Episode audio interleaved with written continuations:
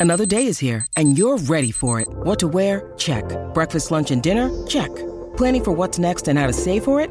That's where Bank of America can help. For your financial to-dos, Bank of America has experts ready to help get you closer to your goals. Get started at one of our local financial centers or 24-7 in our mobile banking app. Find a location near you at bankofamerica.com slash talk to us. What would you like the power to do? Mobile banking requires downloading the app and is only available for select devices. Message and data rates may apply. Bank of America and a member FDIC. SB Nation and Underdog Dynasty present the Underdog Podcast.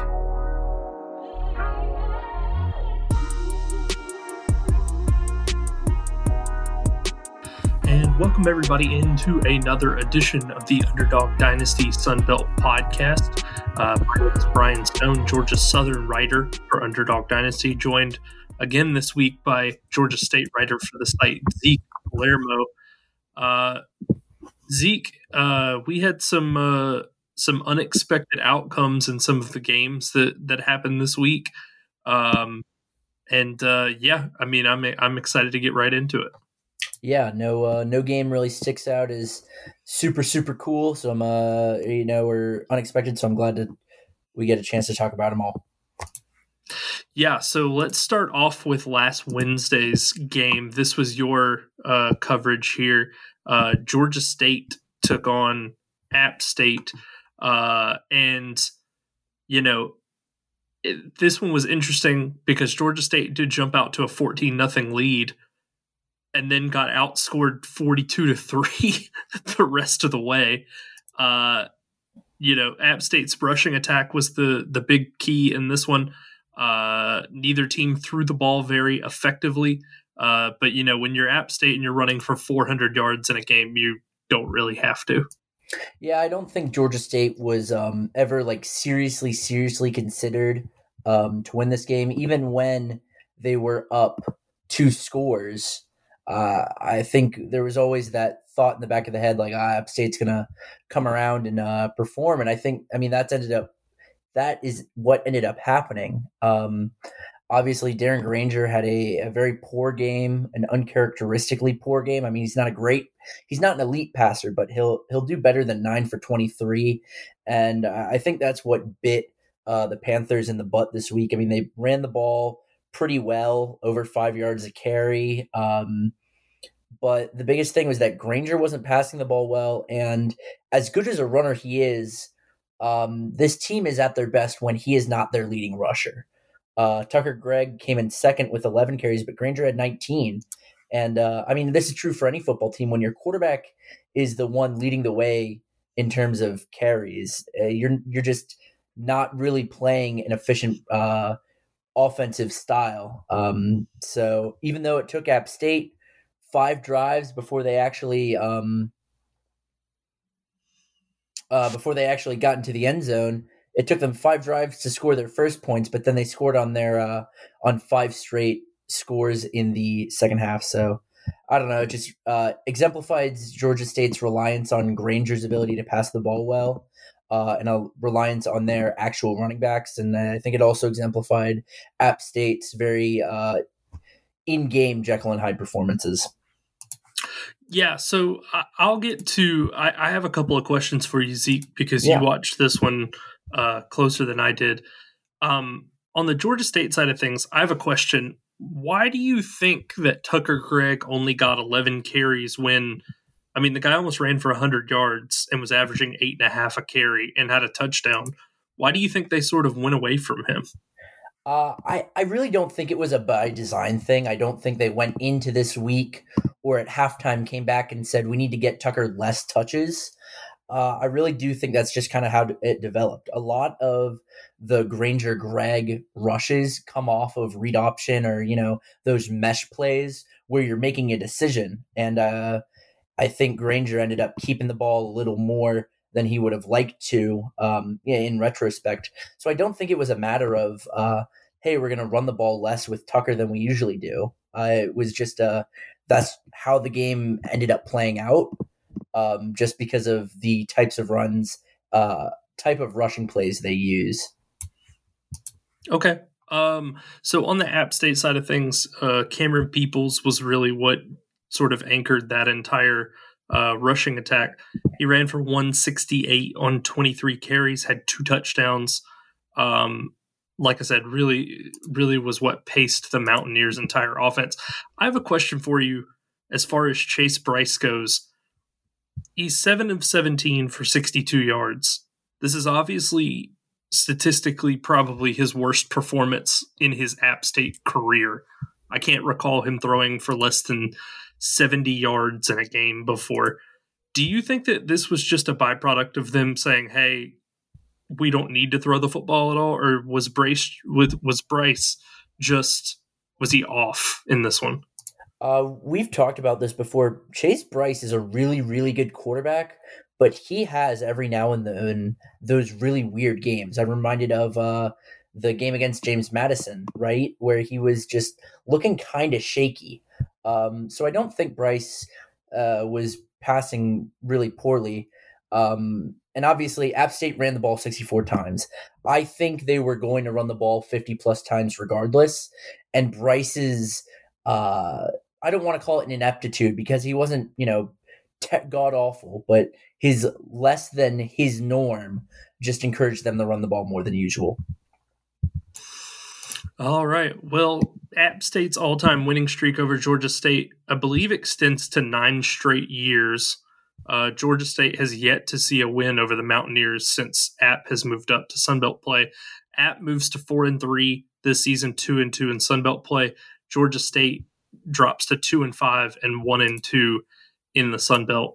Uh, Zeke, talking about one of the more surprising results of this past week, Thursday night, Troy goes into Mobile uh, and takes on and defeats South Alabama 10 to 6 in a game where the I mean to be quite honest these two teams couldn't buy points. I mean Troy couldn't couldn't really throw the ball with Doege and Watson at quarterback uh you know splitting some time uh, South Alabama, Carter Bradley played okay, but they couldn't run the ball a lick. Um, Troy ends up coming away with this one in what was surprisingly just an absolutely ugly offensive game for both teams. But we thought South Alabama was going to be, you know, the the next heir apparent uh, in the West, and in reality, it's Troy playing smothering defense, but I just I just still have doubts that this defense is going to keep these these games this low scoring every every week. You know what I mean? Like this just doesn't. Troy's defense is really good, and I acknowledge that. But it, the holding a team to ten, six points just doesn't feel like it's going to happen every single week. So, you know, you saw it when they lost to App, albeit on a hail mary, but they're not going to hold teams to less than two touchdowns every single week. So, this was a good win for Troy, but their offense is just is going to be their the death of them essentially. Yeah, I mean, we talked about it last week with this whatever's going on at quarterback, but um, from USA's side, what really stood out to me was La'Damian Webb's numbers. Uh, he's kind of been the I don't want to call him the focal back, but he's been one of, if not the primary ball carrier for the um, Jaguars all year. Um, if we look at back to the Louisiana game when USA uh, beat Louisiana, and we started thinking, oh my goodness, maybe USA is the new top dog. Webb was touching the ball 22 times a game at that point. He carried the ball 22 times. They get a bye week, and then against ULM and uh, and Troy, uh, Webb's seen nine carries total over the past two weeks, and that has left just an excess of carries to be taken over with no one in that offense able to do anything with them. Um, and I, I think that's just uh, I don't think it, you know if Webb is seeing a normal amount of touches, is USA going to end up beating Troy? But um, uh, that that's what really stood out to me is like all of a sudden they've one of their best running backs is a non-factor in the offense, and there's no injury that I was able to find or any note of what's going on there.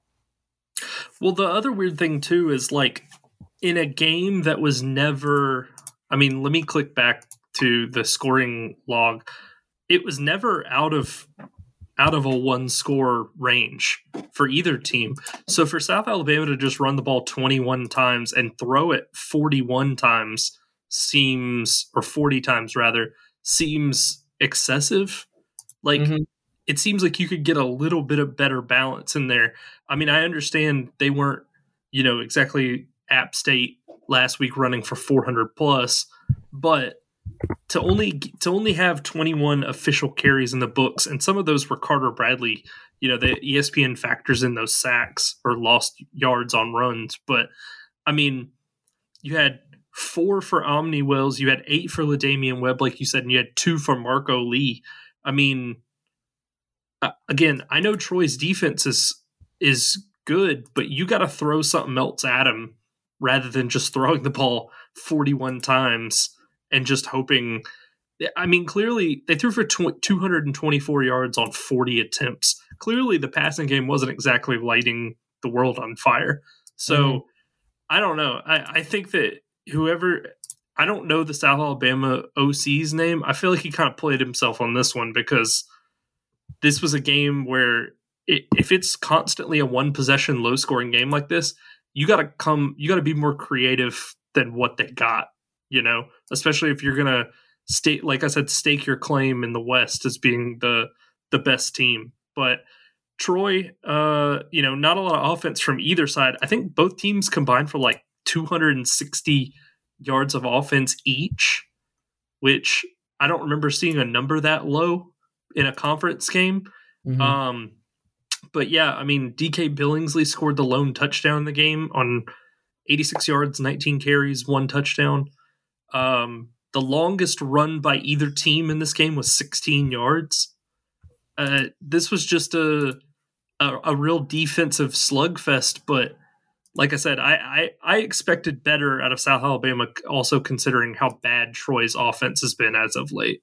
Yeah. Um, but yeah, I mean, with that, Troy improves to six and two and four and one in conference play and takes the first place standing in the West. South Alabama drops to five and two, and then two and one in Sunbelt play. Uh, so let's get to Saturday. Um, I'm starting with the the first game listed on ESPN.com here. Uh, Army defeated UL Monroe, doubled them up by a score of 48-24. Zeke, I'm going to be honest. At halftime, this game was 17 to 14 Army uh, uh no ULM sorry. And I thought ULM I was like oh here it comes. They're gonna they're gonna cruise. And then they just died in the 2nd mm-hmm. half. I mean yeah. they got outscored uh, 31 to 7 in the second half alone to a team that runs the triple option. So it's not as if I mean these aren't like quick strike drives. Like I'm looking at these are some of the army drives five minutes, five minutes. There's a two minute drive in here, but then it's five minutes, one minute and 13 seconds. And then there's one long run right at the end of the game. I guess ULM had kind of given up by this point, but it was a 64 yard touchdown that just put a stamp on it for the Black Knights. But yeah, I mean, just a weird performance by ULM. They they seem like they had kind of been coming along as of late, and then they just completely fold like a cheap suit in the second half of this game. Yeah, I mean, I think what happened there in the they started the second half. Army was receiving the kick, and they they had a big return um, to their own forty five. So that just off rip gives them really really good field position, right? Um, so they get a field goal on their first drive of the half tie ball game, and then on the second play of the ensuing uh, of the ensuing ULM drive, Chandler Rogers throws a pick. Um, and I think that took all the wind out of their sails. As you mentioned, it was 31 uh, to 7, I believe. If, yeah, I'm checking your numbers 31 7 um, in the second half. That's just absolutely obscene uh, how that differential. Um, Army scored on each of their six last drives, which were all of their drives in the second half, um, which you got to feel for ULM. I mean, if a team is working that efficiently offensively, there's not much you can do. But they didn't put uh, put up much of a fight. No, definitely not. Um, you know, when your leading receiver is a, or your leading rusher rather is a wide receiver uh, named Bugs Mortimer. All the all the way. Uh, by the way, ULM's got an all time rec- all-time receiving core name collection with Boogie Knight and Bugs Mortimer. Um, Bugs Mortimer doesn't sound like a real person. He sounds like someone in a Snidely Whiplash cartoon. Um, but I mean, I got to talk about something because UL Monroe's performance was ugly. Uh, like you said, Chandler Rogers threw that pick that really just kind of sent ULM spiraling. He finished with 164 yards and two touchdowns with that interception. Um, yeah, I mean, it just Army just absolutely dominated the second half. Ran for 441 yards uh, as a team. Ran for seven and a half, 7.1 yards per carry. I mean, ULM just how how does ULM do this? Turn in this performance, and then the last two weeks they're in one score games with Coastal and South Alabama. Like, I don't feel like Army is head and shoulders better than those two teams. You no, know, they're not. But you get you get to say, "Oh, it's just Army." I agree with you that this is a weird performance, especially after the weeks they've had against South Alabama, against Coastal, again after you know what is this five weeks removed now from a win over Louisiana. I'm okay sweeping this, maybe not sweeping it all the way under the rug, but you know, putting a, a light cloth over it and saying, ah, it's just Army. If ULM comes back out next week and they are playing uh, Texas State, or I guess it's not this upcoming, but the following week they have a bye. If you come out and do this again against Texas State, now all of these questions of reminiscing on the 0 and 10 season come back. But I'm okay pushing this aside for a little bit because it's Army. Well, keep in mind before this, uh, Army had dropped a 10 point game in the season opener to Coastal and then by lost by 17 to Georgia State at, at home. Mm-hmm. Uh, they get Troy in two weeks, so we'll see how that that Trojans defense meshes with this triple option, you know, flex bone ish style attack. But yeah, like I said, just an ugly. It, it's an ugly performance for ULM, um, and there's really no other way to say it. But ULM drops to two and six with this loss. Uh, Army improves to three and four uh, overall. Uh, let's get into the next game here. Marshall beat James Madison 26 to 12. Uh, I saw this score. It was 16 to 12. Marshall, I think it was in the third quarter. And I, I, I pretty much posted it on Twitter and was like, what's what's going on here? And someone said Centeio was out with an undisclosed injury. Mm-hmm. Um, no one knows as far as I've read. I haven't really checked up on it since that happened, but James Madison's offense went from one of the best in all of FBS football to looking like absolute garbage in this game. Uh, I mean, they had 247 yards of offense. They had five turnovers. Uh, that rushing defense that was one of the best in the country absolutely got shredded by Khalan Laborn um, who had 151 yards. I don't think they had given up 151 yards rushing combined in their previous like two, three games. So, yeah, I, I get that you didn't have Centeio, but I guess this just shows like, man, if something happens to Centeio, like James Madison might not win another game. Uh, yeah, I uh, they are really banking on Centeio coming back. Um, to anyone who says that the quarterback is not the most important position in all of sports, I would point you to this game because, as you mentioned, the defense kind of fell apart, but offensively, cannot pass the ball, cannot run the ball, and get this seven sacks. Yeah. So even the offensive line is falling apart. Yep. Uh, I mean, feel bad for Billy Atkins because that's going to be the last college football game he ever plays. Um, but it's just goes to show you how crucial a good quarterback is to good teams. And uh, you know, you really hope Centeio comes back um, before these in conference losses start piling up. The other thing too is like I don't know if it is the last game that Billy Atkins is going to play, and I say that because Atkins is a freshman and Centeio is listed as a senior. Now I don't I don't know how how another year of eligibility would work with the COVID stuff, but if he moves on, Atkins, if they don't get another transfer in like they did with Centeio to take over as quarterback next year, this could be what the future of James Madison football is, which is really tough to say because, like you said, I mean, the guy threw four interceptions, completed less than half of his passes. Uh, like you said, got sacked seven seven times. Is that it? Mhm. Yeah, seven. Yeah, seven times. Um, I feel like the principal in, in Ferris Bueller seven times. Um, but but and and the the funny thing was it was all Khalan Laborn because Cam Fancher on the other side wasn't much better. He just turned the ball over half as much instead of you know four times. Mhm. Um, but yeah, I mean, this is a good win for Marshall. If you told me Centeio wasn't playing like a week out from the game, um, I probably would have not picked James Madison to win either because I don't, I didn't know anything about Billy Atkins, and it's probably best if it had stayed that way. Um, but yeah, I mean, good win for Marshall. Uh, with this win, Marshall moves to four and three and one and two in conference play. James Madison drops to five and two and three and two in conference play.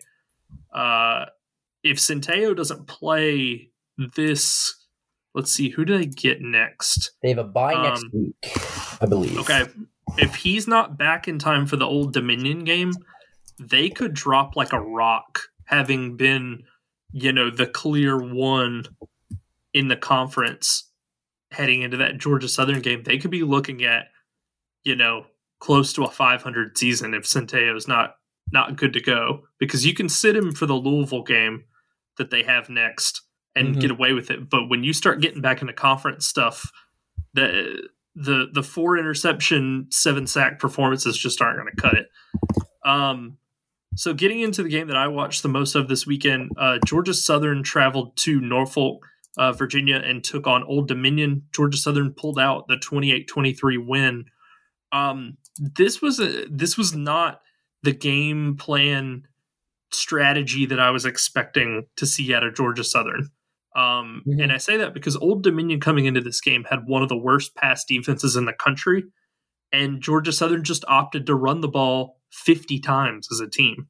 So, uh, you know, it definitely worked. However, early on in the game, when Georgia Southern was running the ball nonstop on the first two drives and didn't come away with any points, I said, I really hope our offensive coordinator is just not outsmarting himself uh, with this. But another key to this game and why Old Dominion a part a big part of why they lost is their kicker uh, Ethan Sanchez missed field goals of I believe it was 24 yards and 18 yards.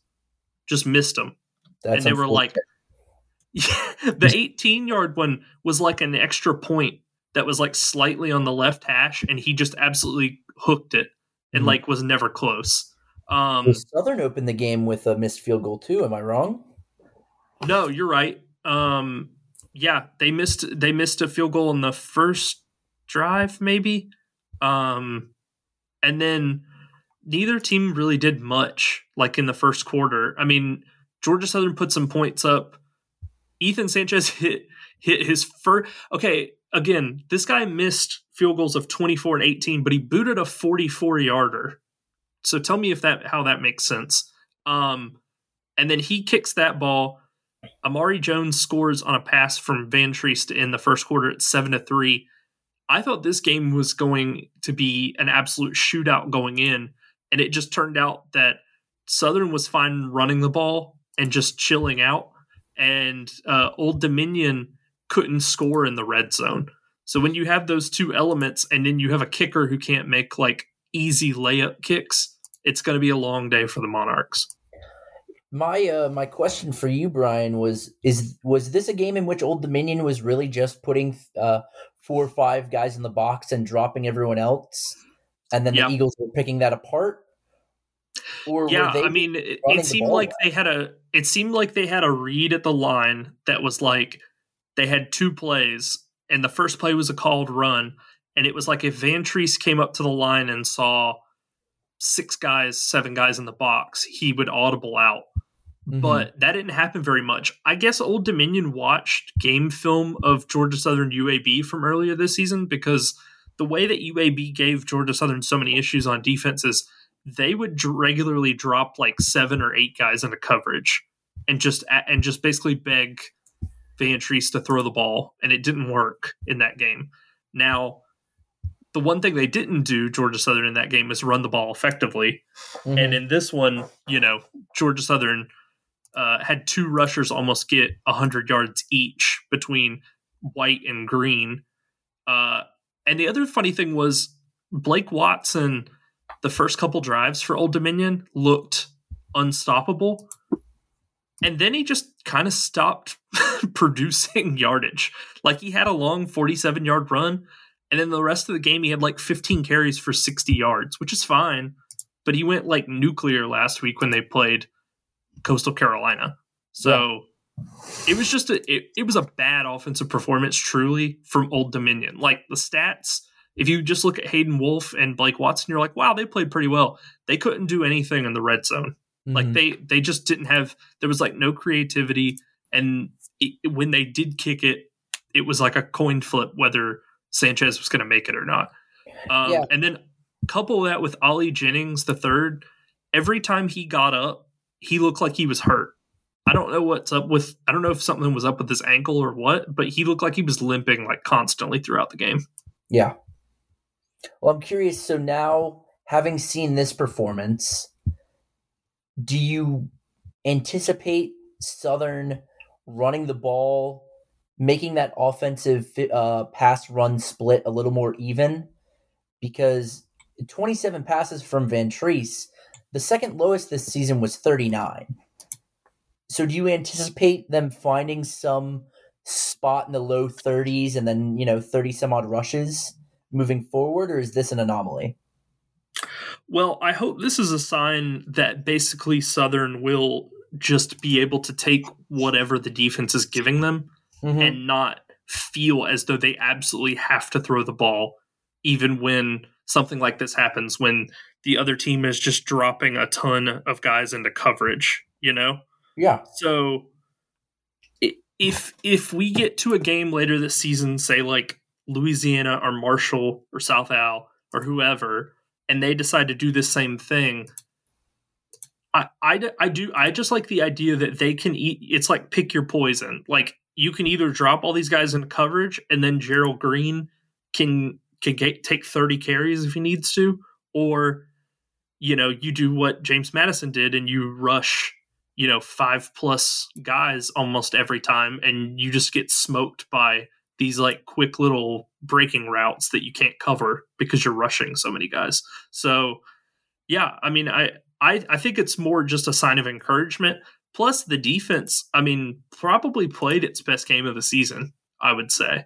Mm-hmm. Um just because the the yardage wasn't pretty, but they weren't like I said, they they were starting starting to get kind of stacked up in the red zone and wouldn't let Old Dominion get in, you know, and score a touchdown. So yeah, I, I think it was a complete, you know, team performance and uh and I, I liked everything I saw out of Georgia Southern. But yeah. uh with this win, Georgia Southern moves to five and three and two and two in conference play. Old Dominion drops to three and four, uh, two and one in conference play.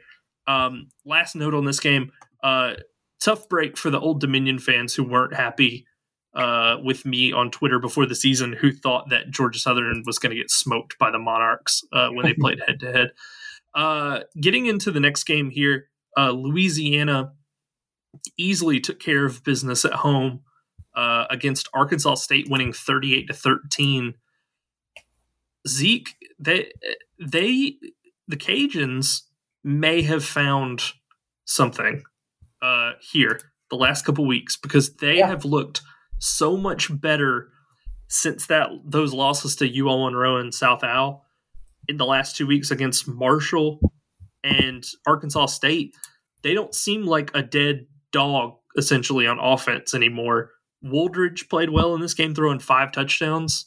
Um, Arkansas State was without you know James Blackman, so that helps. But I mean, anytime you're putting up 35 plus in a game, your offense is doing something right.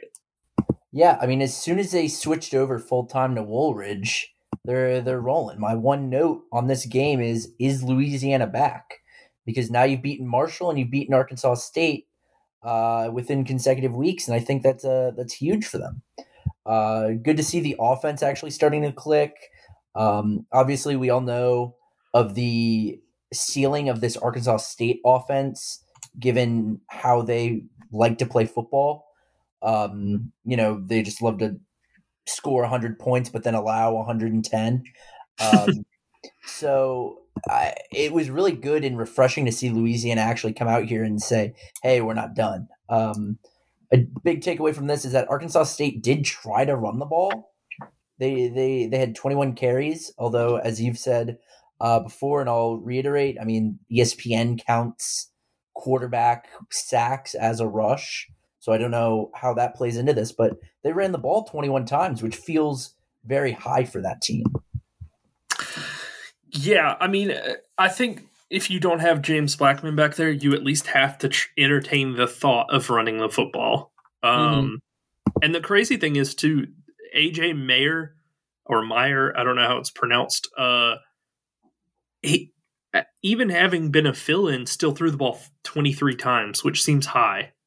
Um, I I don't know, man. Like I said, they entertain the thought of running the ball, but you know, you take out the one sack on Jake Jackson Daly that they included. They had 20 carries for let's see 86 yards. It's you're not setting the world on fire if you're the Red Wolves. Yeah. So um, you know, you couple that with not being able to stop any you can't stop a runny nose in the pass game uh, when you're Arkansas State. It's going to be a long it's been two long seasons for them because they just can't they have nothing on defense. You know, it, it's this has been the case since uh, Butch Jones took over. And like I said, maybe Desormeaux's maybe got some things figured out on the offensive side of the ball. Maybe he's maybe it took him a little bit to find out kind of you know who was the best personnel to couple and package together. But they've looked a lot better as of late than they did you know earlier. They're not totally dead in the West, but they do need both they they need South Alabama to lose three conference games. Yep. Which I mean, one down, two to go, I guess. And then they have to beat Troy later this season. So they're not totally dead, but also their their destiny is not in their own hands. So we'll we'll have to see how that all plays out. Um, but yeah, uh, Jacob Bernard played pretty well uh, for Louisiana through the passing game. Five catches, 97 yards, and a touchdown. Uh, they had another guy, Dontae Fleming, six catches, 81 yards, two scores. Yeah, Wooldridge just absolutely carved up the Red Wolves here. Yeah. Um, so in the win, uh, the Cajuns moved to four and three in conference play. Or sorry, four and three overall, two and two in conference play. Arkansas State drops to two and six, one and four in the Sun Belt. Uh, getting into the last game of the night here, Southern Miss uh, defeated Texas State 20 to 14. It came down to the wire as uh, Zach Wilcke threw a 53 yard touchdown pass to Chandler Pittman with just 32 seconds to go uh, to basically, you know, pull the, the rabbit out of the hat, so to speak. Um, Texas State this was a, a, an ugly offensive performance. I know, I feel like I'm saying that a lot, but there were a lot of really bad offenses this past weekend. Um, when you need mealtime inspiration, it's worth shopping Kroger, where you'll find over 30,000 mouthwatering choices that excite your inner foodie. And no matter what tasty choice you make, you'll enjoy our everyday low prices, plus extra ways to save, like digital coupons worth over $600 each week. You can also save up to $1 off per gallon at the pump with fuel points. More savings and more inspiring flavors make shopping Kroger worth it every time. Kroger, fresh for everyone. Fuel restrictions apply. I mean, again, they factor in the sacks, but ESPN has the the Bobcats as 20 carries for negative six yards. Yikes! So even if you don't factor the sacks in, they had 11 carries for six yards as a yep. team. Woof. Um, yeah, that's so, what I I feel like I've been saying this about one team a week at this point is I mean, Southern Miss threw two picks, and Texas State could do nothing with it, you know. And that is, uh I mean, that's indicative of just being a really poor football team. Um, Southern Miss threw a pick. Next drive, Texas State turnover on downs. Uh, couldn't convert a four and one. Uh, and then on the second uh, interception from Zach Wilcke, same thing. Texas State couldn't convert a four and one. Uh, so first of all, sounds like they need to find just a really big power back.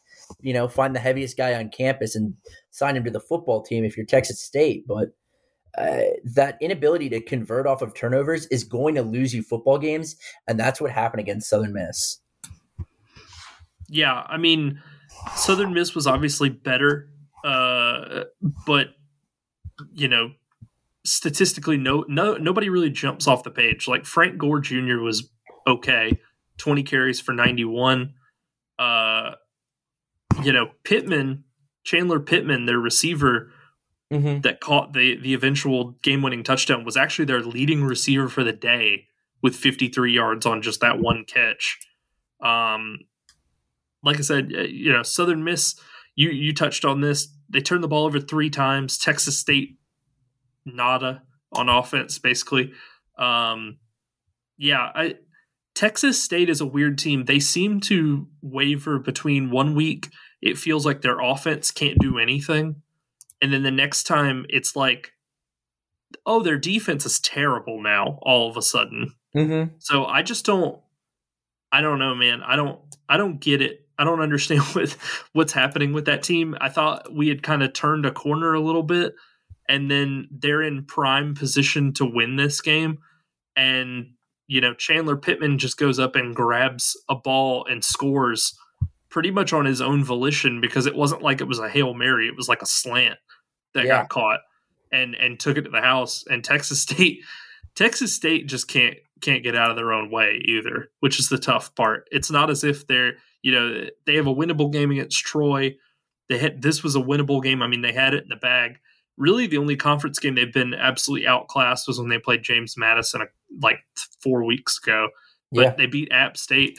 I don't know, man. They they've looked better overall, but they just they don't have like that killer instinct, which is going to be tough for them moving forward, even though they have played a little better.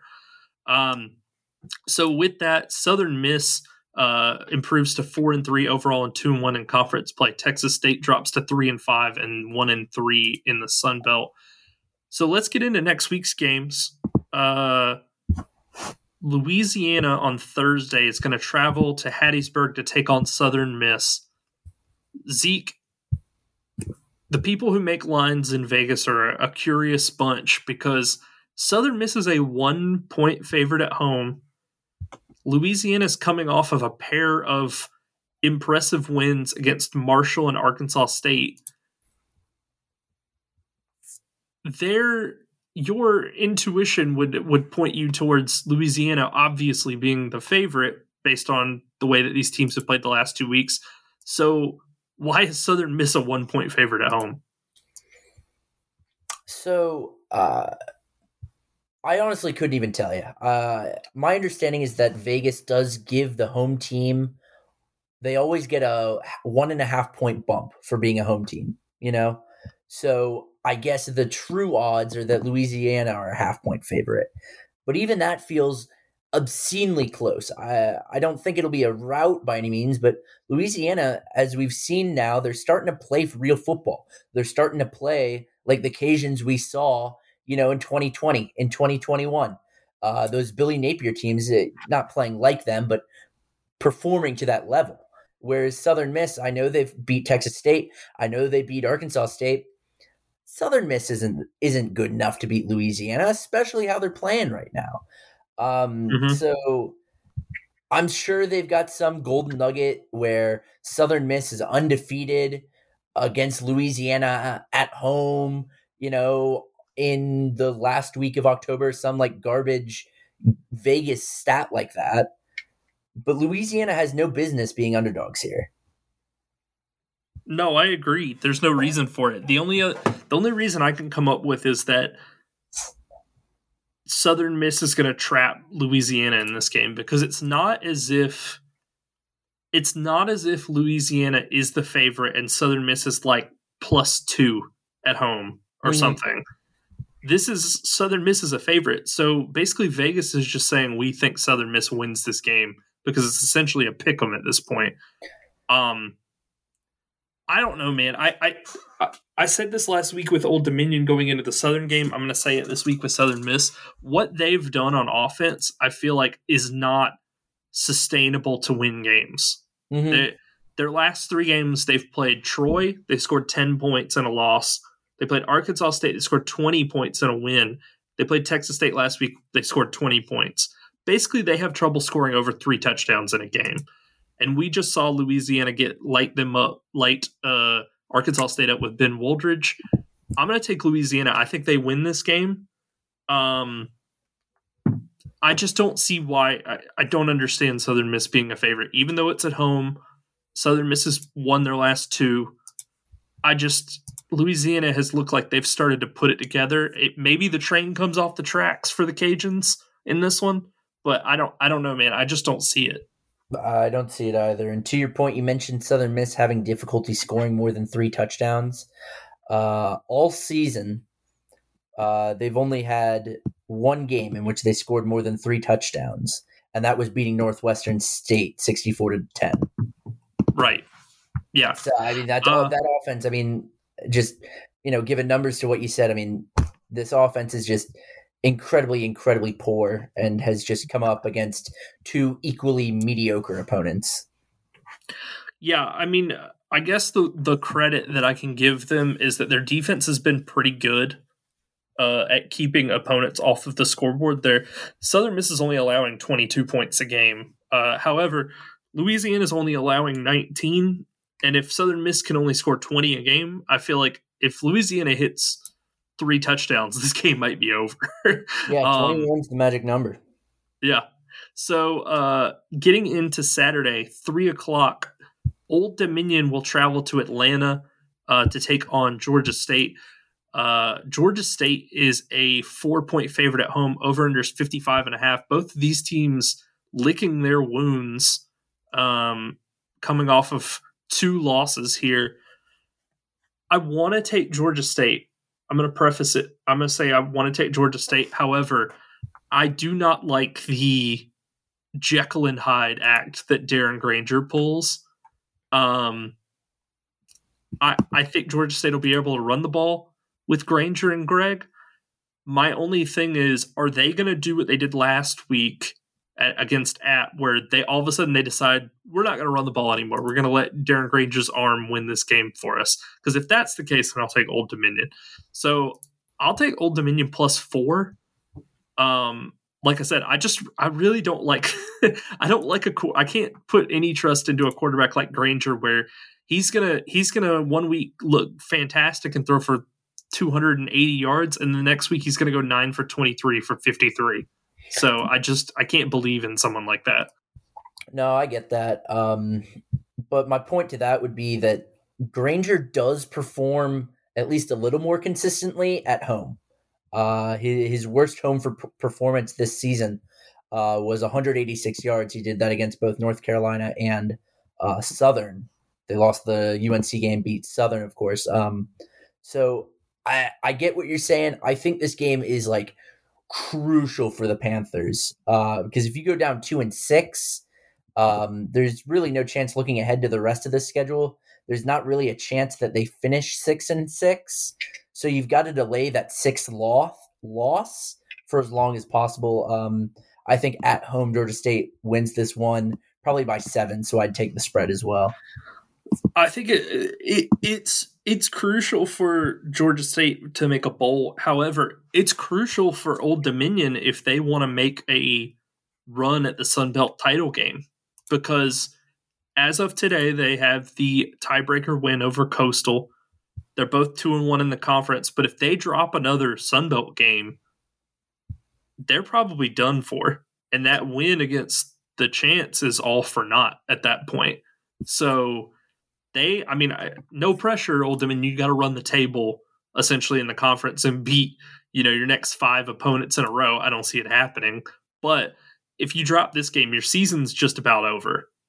Well, Um, mind you, uh, those next five opponents, it's Georgia State, then Marshall, but then you've got JMU, App State, South Alabama. So obviously, you're not anticipating to lose those games, but um, I think Old Dominion is really only in contention for the East by mathematics. I, I don't think realistically Old Dominion is a team capable of uh, winning those all five of those games. Even four of them feels like a stretch. No, I, I mean I agree with that. But if you want to keep sort of hope alive, you have to take care of Georgia State on the road.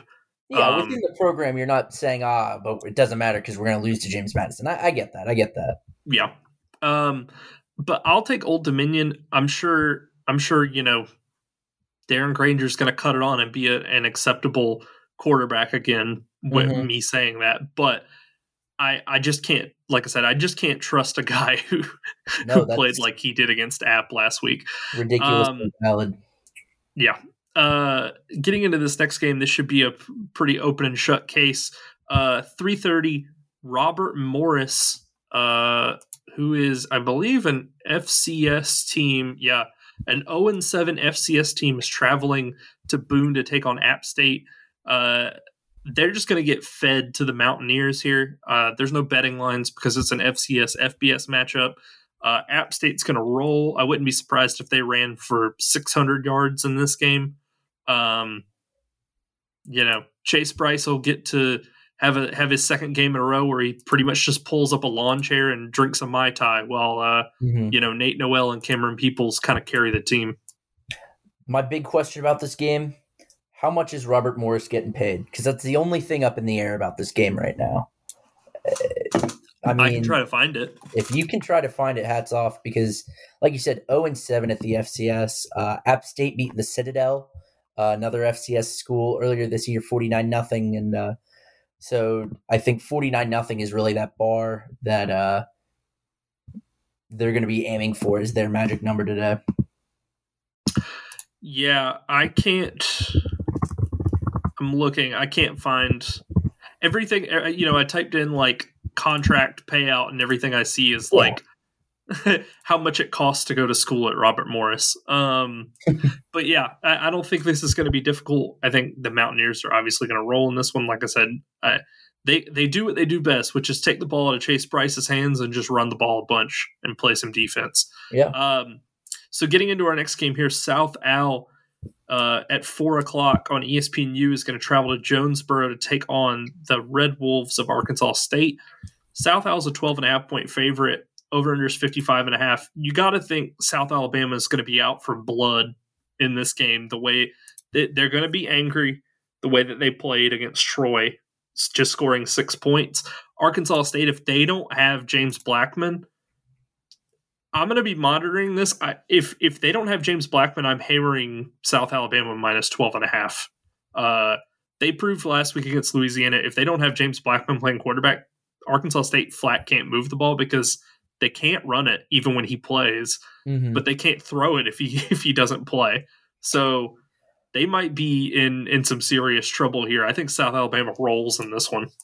Yeah, uh, I I think I think I'm with you. Even with Blackman, like you said, this offense just isn't going to be able to surmount a South Alabama team that, after dropping only six against Troy, is going to want to absolutely exploit this Arkansas uh, Arkansas State team.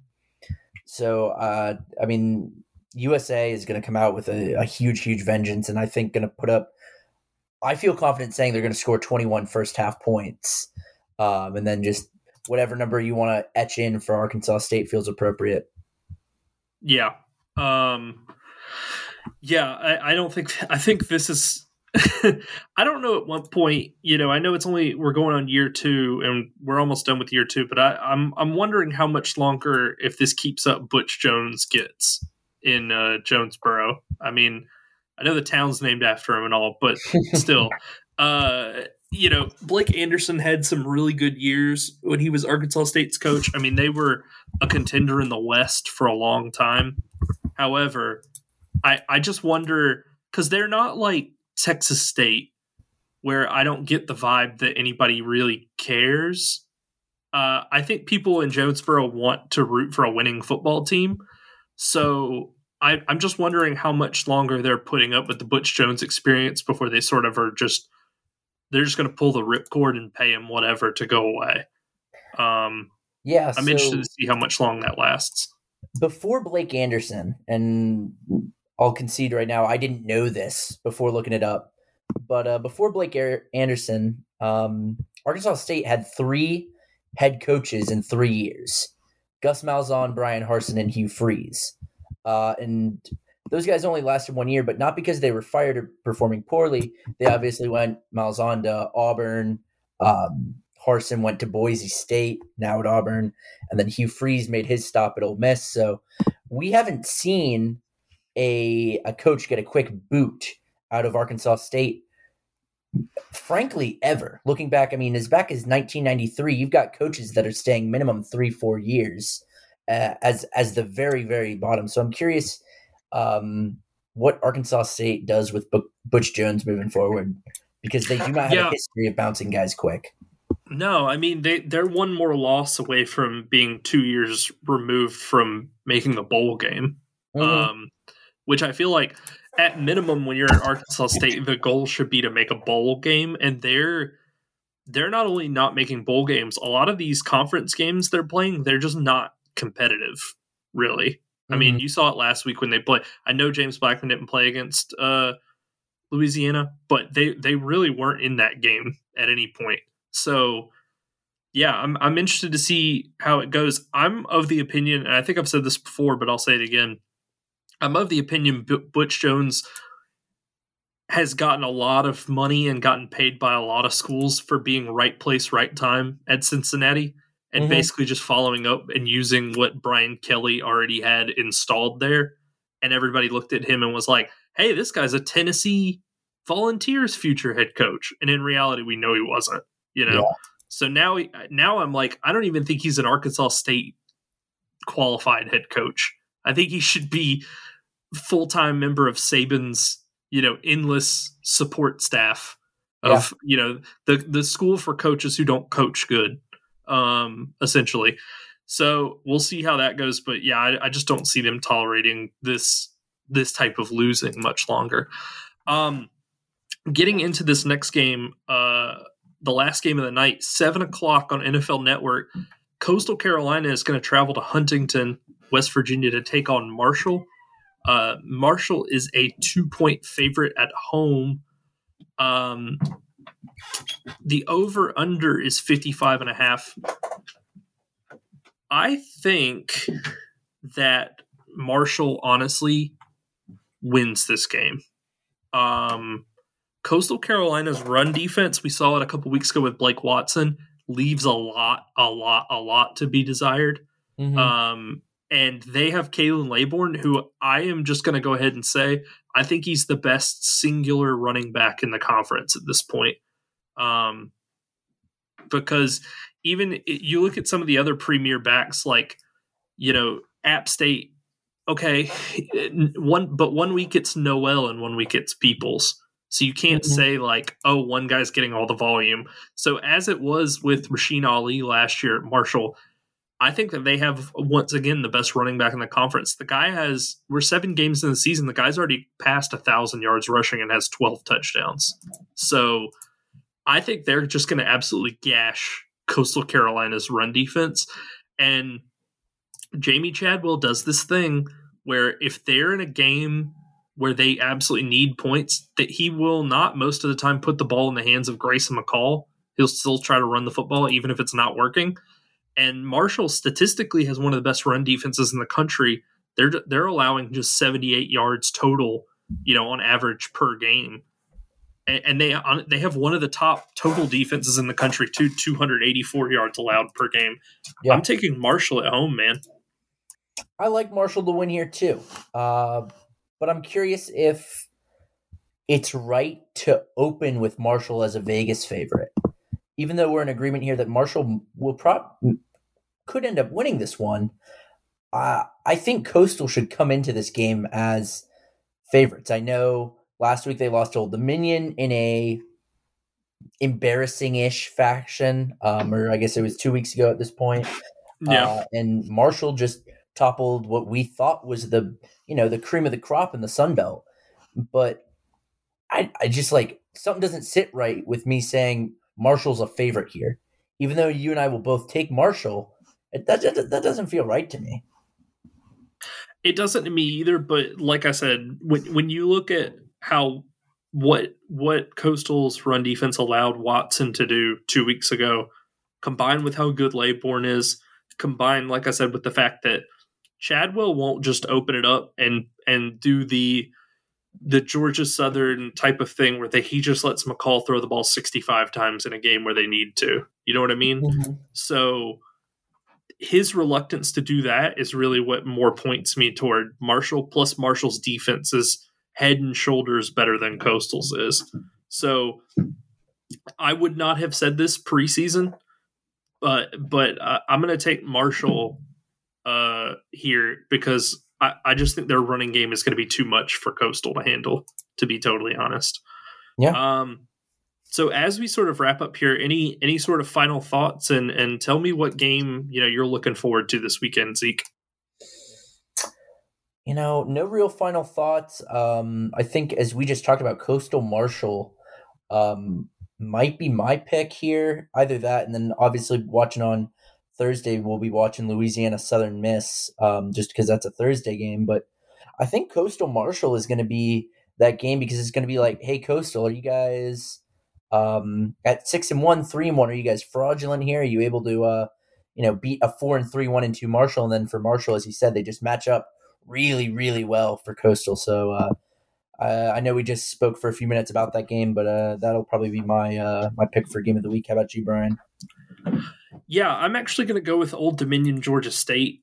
Mm-hmm. Uh, I kind of made the case for it a little earlier. I think Old Dominion, you know, neither of us are, have been overwhelmingly on Old Dominion as being like a, a great Sunbelt team.